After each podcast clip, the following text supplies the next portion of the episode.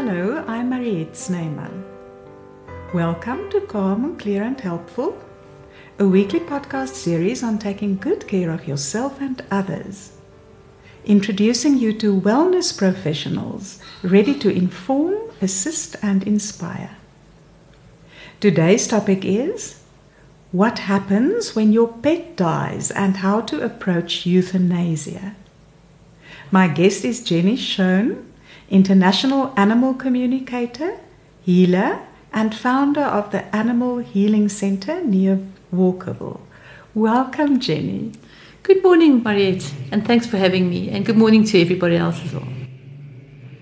To our listeners, after our conversation, it will be fun question time.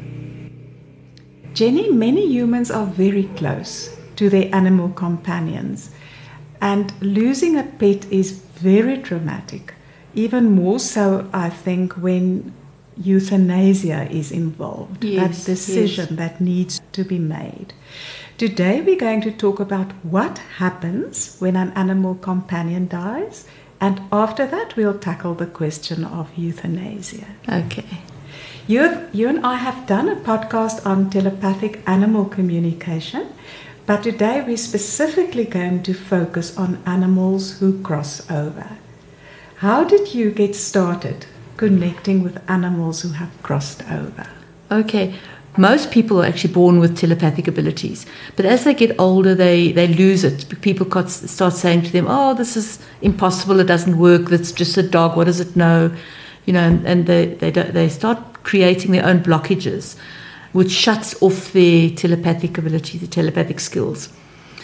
Um, when I was growing up, I I never blocked my telepathic skills. I always just knew what I was hearing, what I was feeling, what I was seeing, and no one could tell me otherwise.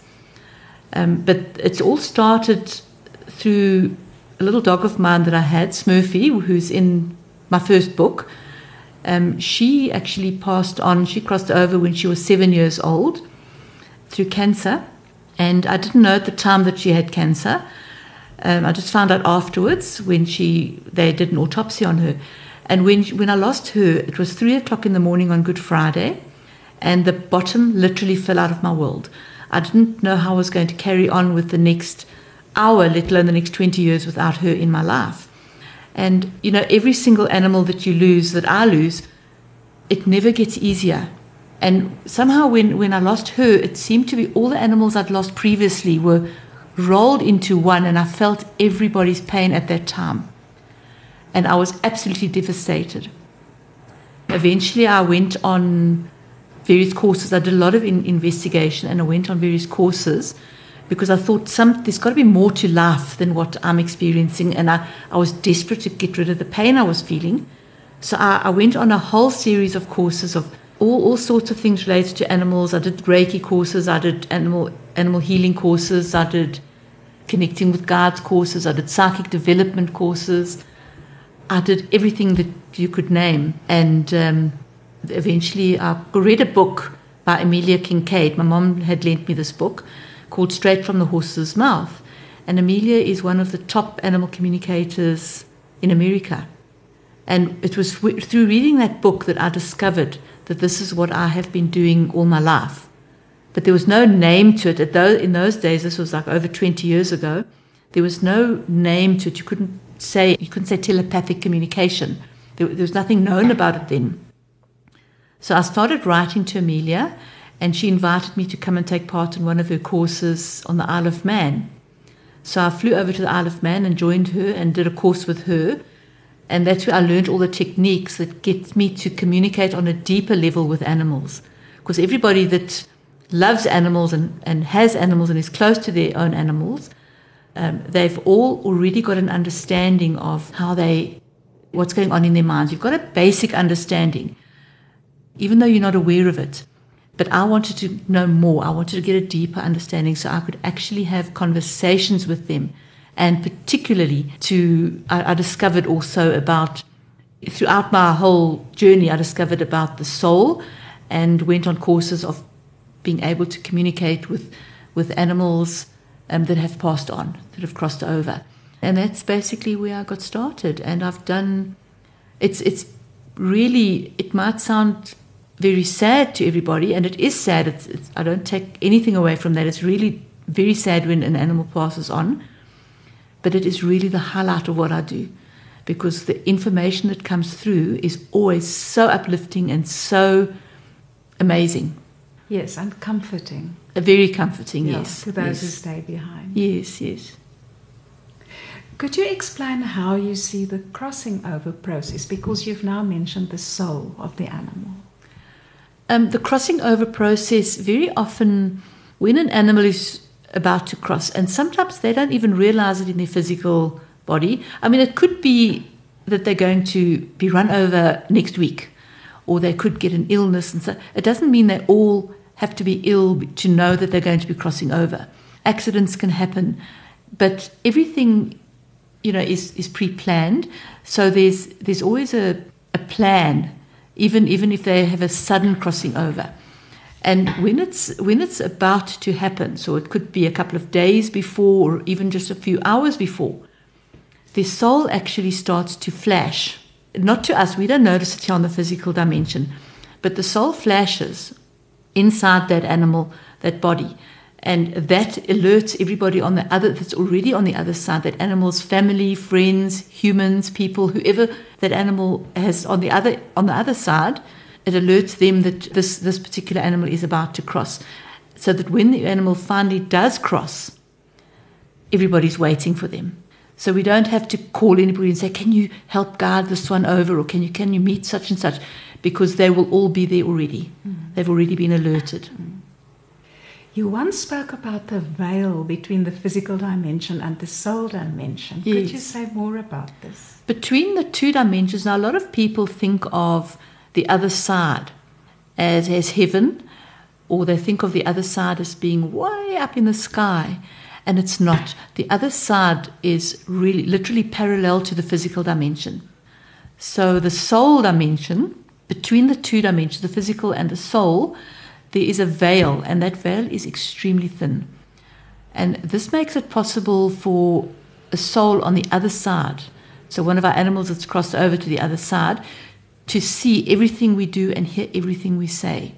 They are literally walking parallel to us in another dimension.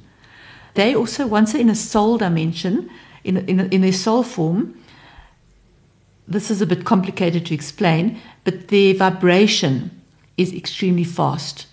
You know, with this being so fast, the, the vibration, that's what makes the soul so light. They become ex- extremely light. And the lighter they are and the faster they're vibrating, the more easy it is to see through that veil, to be able to communicate with us, to see what we're doing, to hear what we're saying, and so on. Now, with us, from the physical dimension, when we look through the veil, it's very dense. And the reason it's dense is because of all our anxieties, our negativities, our frustrations, our anger, all the issues, all our baggage that we develop over the years on the physic, living in the physical dimension. That makes it very dense. So it's very difficult for us to see. Even our pain makes it dense. So when an animal crosses over, you've got all that pain. You can't see through that pain. It's very dense, so you can't actually, you're not aware. However, we can lighten that. And lightening that veil means if you sort of do a little bit of meditation, it doesn't all mean you have to meditate crazily all that all your all your day. But if we do some meditation, if we just listen to gentle music, if we do uplifting, creative activities like artwork, painting, even gardening, some people find cooking uplifting. I'm not one of them, but some people find that uplifting. Um, any kind of creative activity that we do, um, that all helps lighten our energy. Any kind of love and peace we feel that's why even listening to really uplifting music makes us feel a joy and a peace inside. And that all of that helps lighten our, our own energy, which makes it easier to see through the veil. And then we can, a lot of people do actually feel their animals, but they can't see and they can't hear. But once we've lightened the energy around our own auras, our own energy fields, that makes it possible for us to get more in tune with possibly feeling them jumping on the bed with you at night, or just being aware of their presence in the room, or even hearing a snoring or something or that they used to do that you you know can relate to them through. some activity that they used to do that you can identify. And then eventually from there, we can develop our abilities to be able to talk to them. However, even if you do talk to them, they can still hear you. Even if you can't hear them, they will still be able to hear everything you say. And you'll talk loudly. You can talk loudly or you can just talk in your mind. You don't have to talk loudly um, because it's all a telepathic thing. So you can, lots of people feel more comfort if they, they speak out loud. What I always suggest to people is to write letters.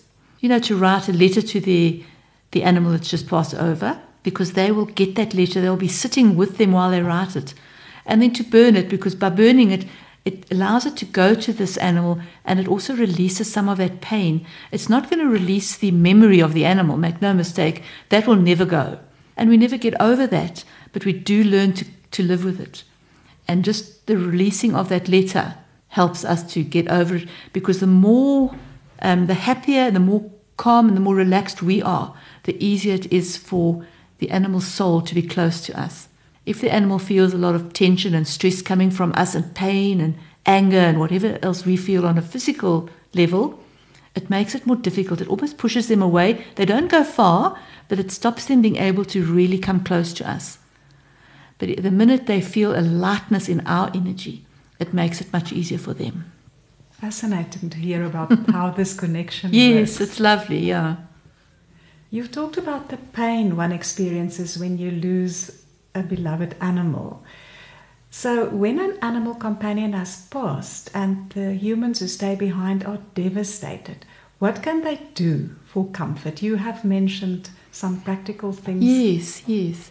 Um, the thing that gives people the most comfort is knowing. But however, saying this, even knowing that the animal, where that animal is, even for me that knows and I have connection with them and I can communicate with them on a soul level, it doesn't take away the anguish that I feel. So people will still feel that. But just knowing that the animal is still there, even though they can't see him or her, does help a little bit, knowing if understanding where they go, what happens, how the soul works, it does give them some comfort. But some of the other things that can help are also the letter writing. And um, as I, I mentioned to somebody else that I worked with a crossover animal recently, start a memory box. And I found that very good. Use the you can use the bowl that the animal used to eat out of or drink out of. You can use you can buy a little jewelry box, anything that, that you feel like doing it. Put pictures on it, make it really pretty and, and really make it something that touches your heart. And then put little memoirs in there, put a little photograph of the animal, put a little stick or a piece of bark that they used to chew, or a toy, or just things that remind you of that particular dog or cat or horse or whoever it is. Um, and then every now and again, put a letter, write a little letter, put that in, write favorite memories of that you've had going to the park, various things like that. People are scared to do that because they don't want to remember because it's painful to remember. But if you, when they're ready, just to write a little memory, put it in that box. And eventually they can every now and again take the box out and go through it and make no mistake, that animal will be right there with them while they're doing that, remembering all these me- memories together with them. And that's That a way also- of honoring them. It's a way of honoring them, it's a mm. way of comforting yourself, feeling that they are still there. Something physical that we, because we all, as humans, we always need something physical to do. We can't just say meditate, you know, you'll get over it. It doesn't work. You need something physical, practical that we can actually do that can help us remember and just help us have comfort. Hmm. Yeah. When there are, say, two dogs in a house and one dies, what can owners do to help the remaining dog with the grieving process? Okay, this is this is something that's so that I do a lot of. Always just remember that you, you must never ever feel sorry for the grieving dog. You need to be there to support them. They do understand, they have a much better understanding of what's happened than the, the people in the family than we do. They, they really understand more about the soul. They don't have a fear of death. Animals don't fear death the way we do. So, the best thing that I can suggest is to do fun things with that animal. Explain to them, you can explain to them and say to them, This is what happened, so and so was sick, or so and so had an accident, or whatever. He or she has now moved on to the other side and they're watching over us. They're still with us. They come to visit us at night. You are safe, you are fine, and it was not your fault. They need to know that it wasn't their fault. But then don't feel sorry for them. Rather, just support them, allow them their grieving, but do fun things with them. The quickest they'll get, the more fun things they do, the quicker they'll get over. So if you if you used to don't change the routine in any way. If you used to take them all for a walk, or both of the dogs for a walk every day, take that dog for a walk and invite the other dog to join you, so that the one that's crossed over can come and join you on your walk. And tell the dog that's still there you're going to invite so and so. He's going to come with us for our walks this morning, and just include the crossed over dog or cat or whoever it is in whatever you're doing with the mourning dog that's, that's left behind. But a lot of people say to me, the dog is so upset, please find out why, what can they do? And the dog has gone into depression. Now, the depression the dog goes into, mostly it's more related to them picking up the feelings of the people. So if the people are in a deep depression over the loss, the animal will respond to that, and that's what they'll be feeling. So if if the person is well, you can't be cheerful, but if the person is sort of lighter and happier and still carrying on as normal, you can have your moments, obviously, but if you can just show a little bit of joy, not joy at the passing, but just joy in yourself, that will help the remaining dog get over it a lot quicker, a lot sooner. So regaining your own emotional balance That's also it, helps yes. the, yes. the animal. Absolutely. Mm. Because they're so sensitive and they really mirror us. So if we're feeling, if we're angry or if we're terribly upset or depressed, it's going to show in them. They're going to feel it. They're going to pick it up. They, it's going to confuse them. And it's, they're going to behave in the way we are feeling. So if your dog looks depressed, look at yourself and see how can you stop your own depression to help your dog through his or hers. In your experience with animals who have passed over, are there any real life stories you'd like to share? I've got quite a few. I can't recall all of them right now, but I've got one um, recent one where it was a little dog, and um, she she had um, severe biliary, and she actually crossed over while she was at the vet before the people had a chance to. They weren't with her um, when she crossed. She crossed over during the night, and when the vet got there in the morning, she was gone. So the people were absolutely devastated, understandably, really, that they couldn't be with her at the end. When I connected with her, I answered the questions that they'd given me to ask her, and she did all that. And then, in the course of the, the reading, the communication, she showed me um, a pedestal bird bath. It had water in it, and it, it was one of those pedestal ones. And behind it was in the corner of the garden. I didn't know, because very often, you know, when I communicate, I don't know if what they're showing me is what they've had here on the physical or if what it's what they've got where they are now. But this was in the corner of a garden. There's some big trees around, and there was like a, a sweet smell. It smelled like lavender or jasmine. I couldn't tell the difference. One of the other, one or two of the other. And I saw her sitting just next to this this bird bath and just sitting there watching the birds, watching the birds bathing, not chasing them or anything, just watching them. And I, I gave this information to the people, and they said that was their, their garden. Everything fitted. They've got jasmine growing behind the bird bath, and it's in the corner of their garden in a very bushy tree area. And the little dog, she was a Jack Russell, she would spend hours sitting, sitting there watching the birds bath exactly what she showed me. And because of that, they actually um, buried her there, right next to the bird bath. And, and that's what she was showing me. And she gave me the smell of the, the jasmine or lavender, as I thought, but they confirmed it to be jasmine. So that was really, really nice for them to hear that she, she was there and she was very happy with where they'd buried her. Yes, I'm sure then the other answers that you got made yes, more, made, yes, it made makes more of an impression sense. on them. Yes, because, you know, absolutely. yeah. And then I had a cat um, at one stage that was run over.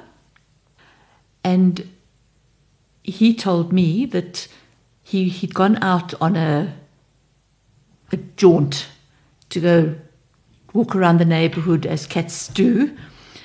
And um, he'd got run over, and he couldn't understand why the family was so upset.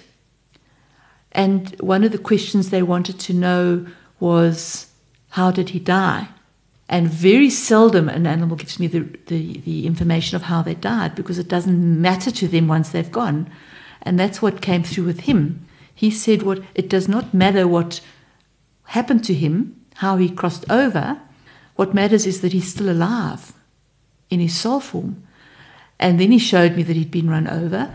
And I said to him, And what about your body? What do you want them to do with your body? It's in the street, you know?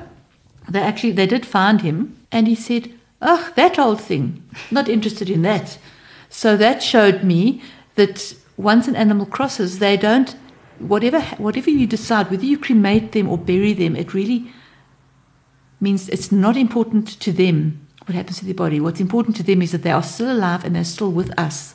And the, the burial and whatever we do afterwards with their body is really for our benefit, what makes us feel comfortable and what, what, makes us feel happy.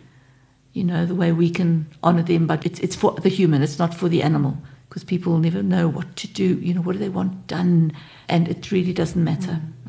So it's not only passing over, it's passing on.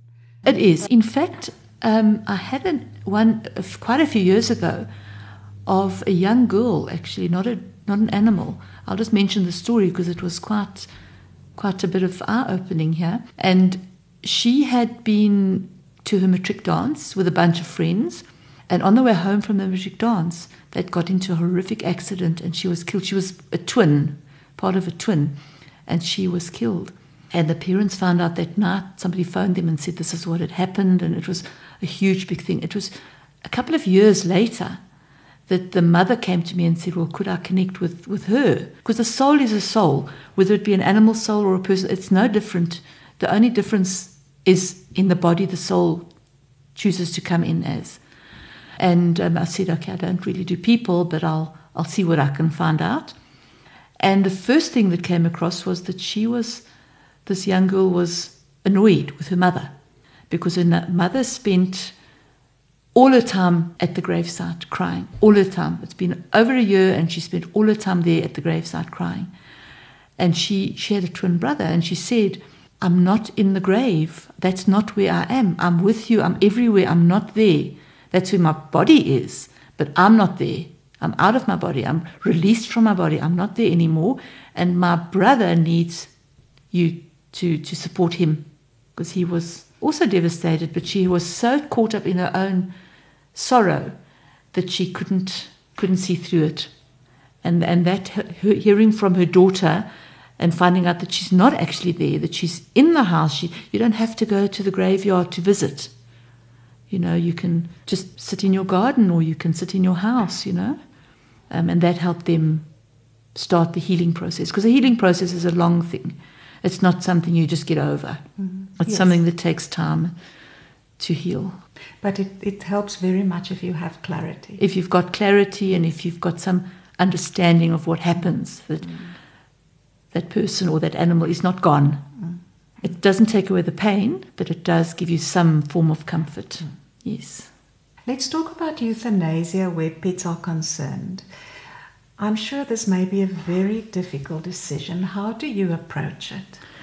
It's extremely difficult, um, and especially with people that are anti euthanasia. Because when you're an animal communicator, people always rely on you to make the decision for them. And I always say to them, it's not, don't come to an animal communicator to make a decision like that for you. You will know when it's time. The animal will tell you when it's time. However, if your, your animal is in a lot of pain, really ill and in a lot of pain, then it, even though they've said they're not ready, they might say they're not ready, it's our responsibility as their carer to help them at the end. They're not scared of euthanasia, and um, euthanasia is, to me, um, one of the best ways for them to go. Because very often people say they want to wait, let them go on their own. But sometimes, sometimes that's they, they just go to sleep and they, they pass on in their sleep. But a lot of the time, that end bit is really not pleasant for them. It's very uncomfortable, not not pleasant. It can be very traumatic and quite painful. So then, if, if that is where they're at, euthanasia is the answer. However, I don't agree with euthanasia at all for convenience purposes or young animals. Everybody's got a, a, a right to, to life, to good, healthy, happy life. And if somebody is going to euthanize their dog because it's a nuisance or they're wanting to go on holiday or it's turned vicious and they don't know why, if it's vicious, there's always a reason. That's when you go to an animal communicator or a behaviorist to sort out the problem. But you, I don't agree with um, euthanasia where it's not necessary. Um, the only times it's necessary is if that animal is really, not even if it's old. We don't euthanize our elder we look after them. We give them joint medicines to, to cope with their joint issues. We look after the elderly, even the animals, older animals. We don't just euthanize them because they're old and we now need younger dogs. We look after them because they've given us all this unconditional love. They've served us for so long. They've given us constant companionship, protection, whatever they've given. It's our responsibility to see them through their old years. But the minute they can't cope, they're really ill, or they're really in pain, then we need to make the decision. And the only thing they ask of us at that point is that we are with them at the end. So it's not an option to hand them over to a vet and then leave them and let the vet deal with it. Not an option. You need to stand with them, be with them, get the vet to come to the house if possible. That's what I've done with all of mine. Or at least go with them, at least stand with them, at least put your hand on them, at least be with them at that moment. And that moment is really peaceful. It's almost it's like they they get an injection. It's like a very um, deep anesthetic they go into. They just go to sleep, and then their their heart stops. So it's very relaxing, calming at the end. If it is the, the time for them, if it's not a young dog that might be fighting because it doesn't want to go through all this. Um, so yeah, it's it's quite it can be quite a peaceful although distressing um, episode to deal with.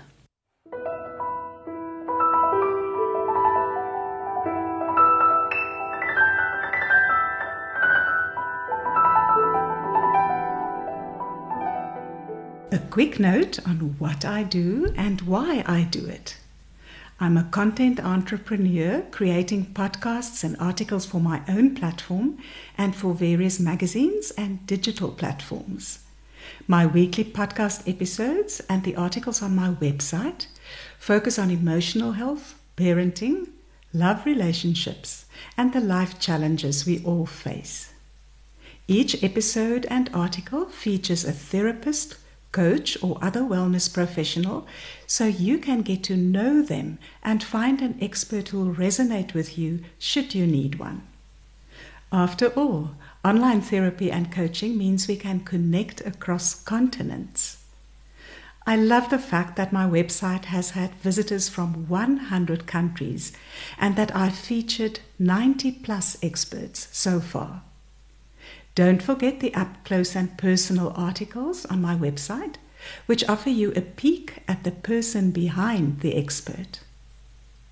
If you're a wellness expert who'd like to be featured on my platform, just click on services on my website and then send me an email. Now, back to my guest.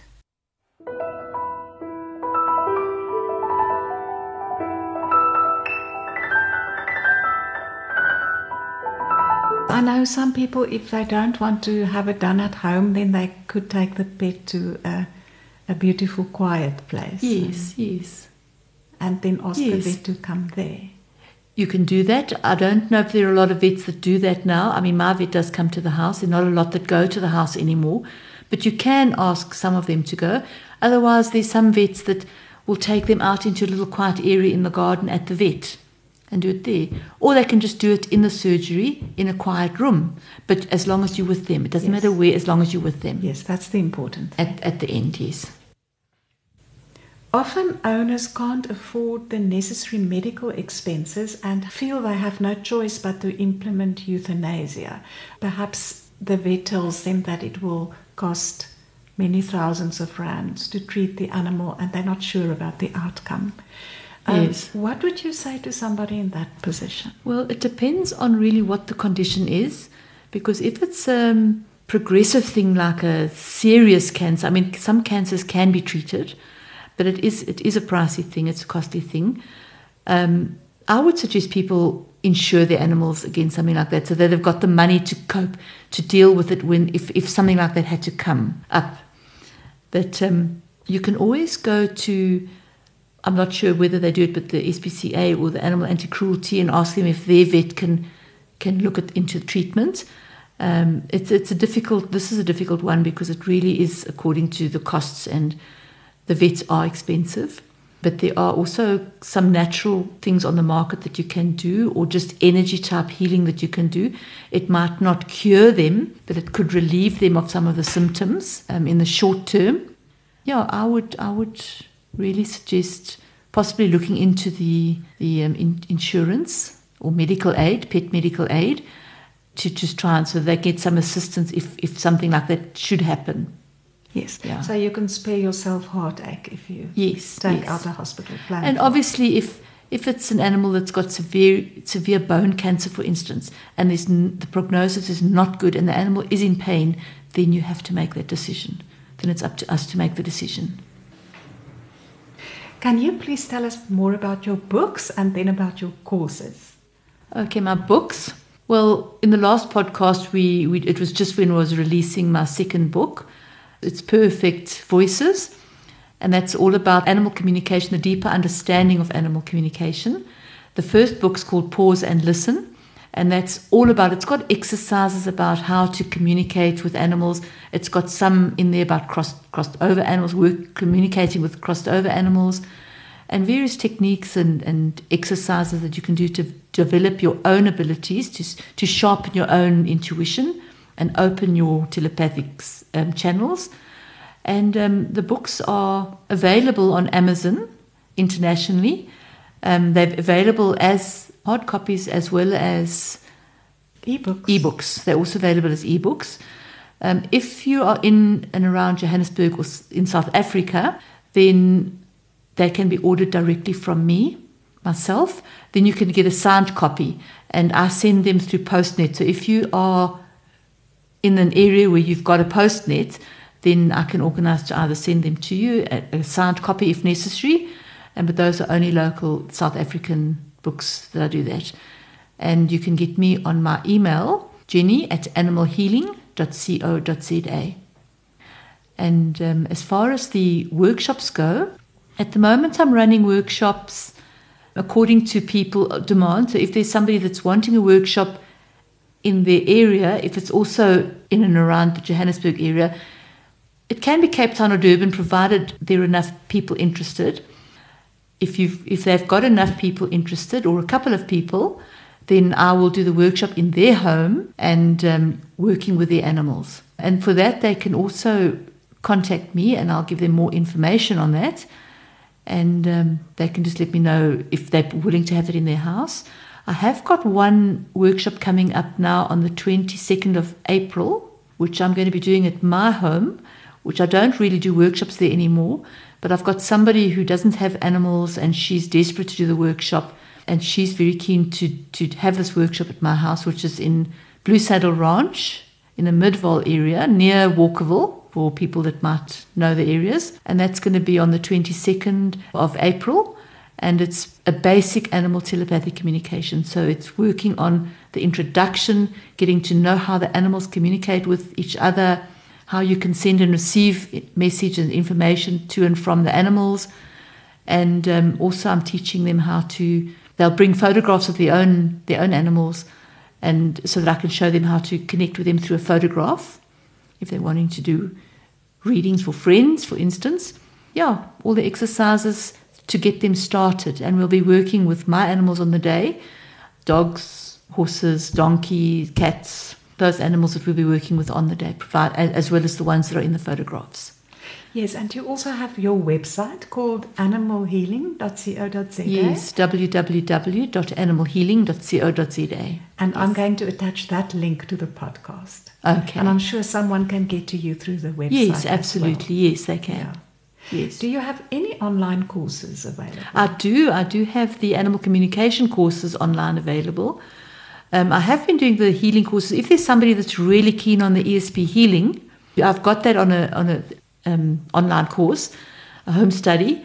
However, I like to do those in person because I like to have one on one, so we can do exercises together and you know understand everything as a group. Um, so if there are enough people, I can organise that as well.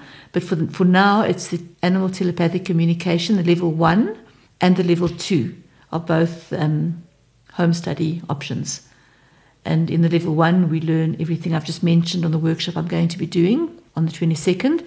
And the level two, I focus a lot on the medical, intuitive medical body scanning, which helps us see inside the animals to see what possible abnormalities there are or issues they might have.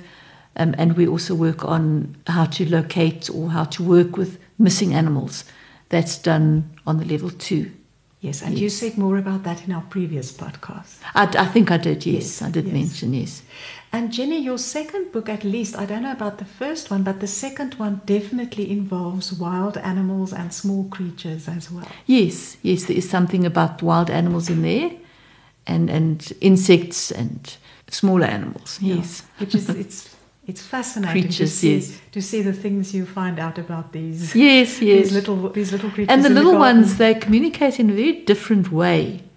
You know, flies and mosquitoes and bees and those sort of things and snails, they all communicate in a different way. They communicate more through vibration. So the vibration of our words gives them the information, not the actual words. Mm. So it's very interesting. Mm. And that there's a little bit of that in the second book, yes. Mm. Thank you, Jenny. Now, can I ask you your fun question? You can. In a fantasy world, which wild animal would you just love to be for a while? You know, I would think I would love to be a female, a lioness. And simply because the lionesses are actually more powerful than the lions, they're actually stronger. Um, if there's a, a lioness fighting a lion, the lioness will more than likely win.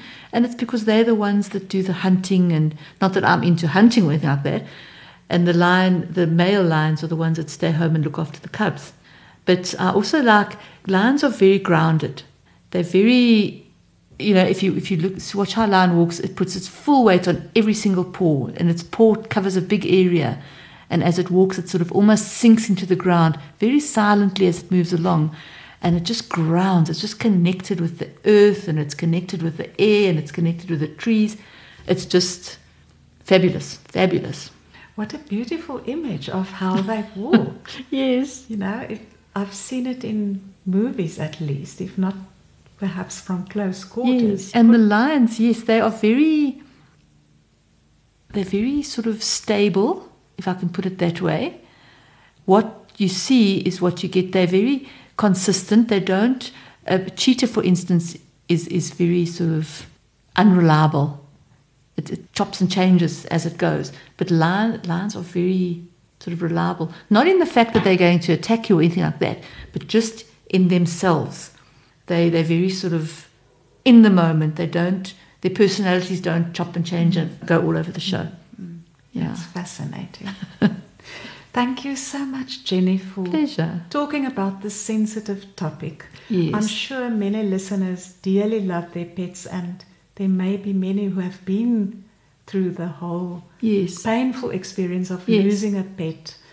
Or, I mean, when you love someone or an animal, you're always yes. vulnerable because Absolutely. it might come. Yes. So, thank you very much. Pleasure, and thank you so much for having me. Yes. To our listeners, thank you for joining us. It would be kind of you to subscribe to Calm, Clear and Helpful and rate it where you download your podcasts. And then, if you found this episode helpful, please share it with someone you care about.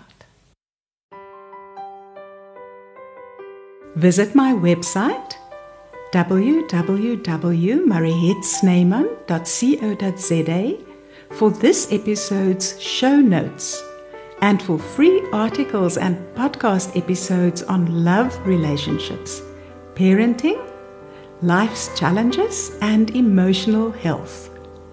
To follow me on Facebook, Just search for Mariette Snyman, journalist.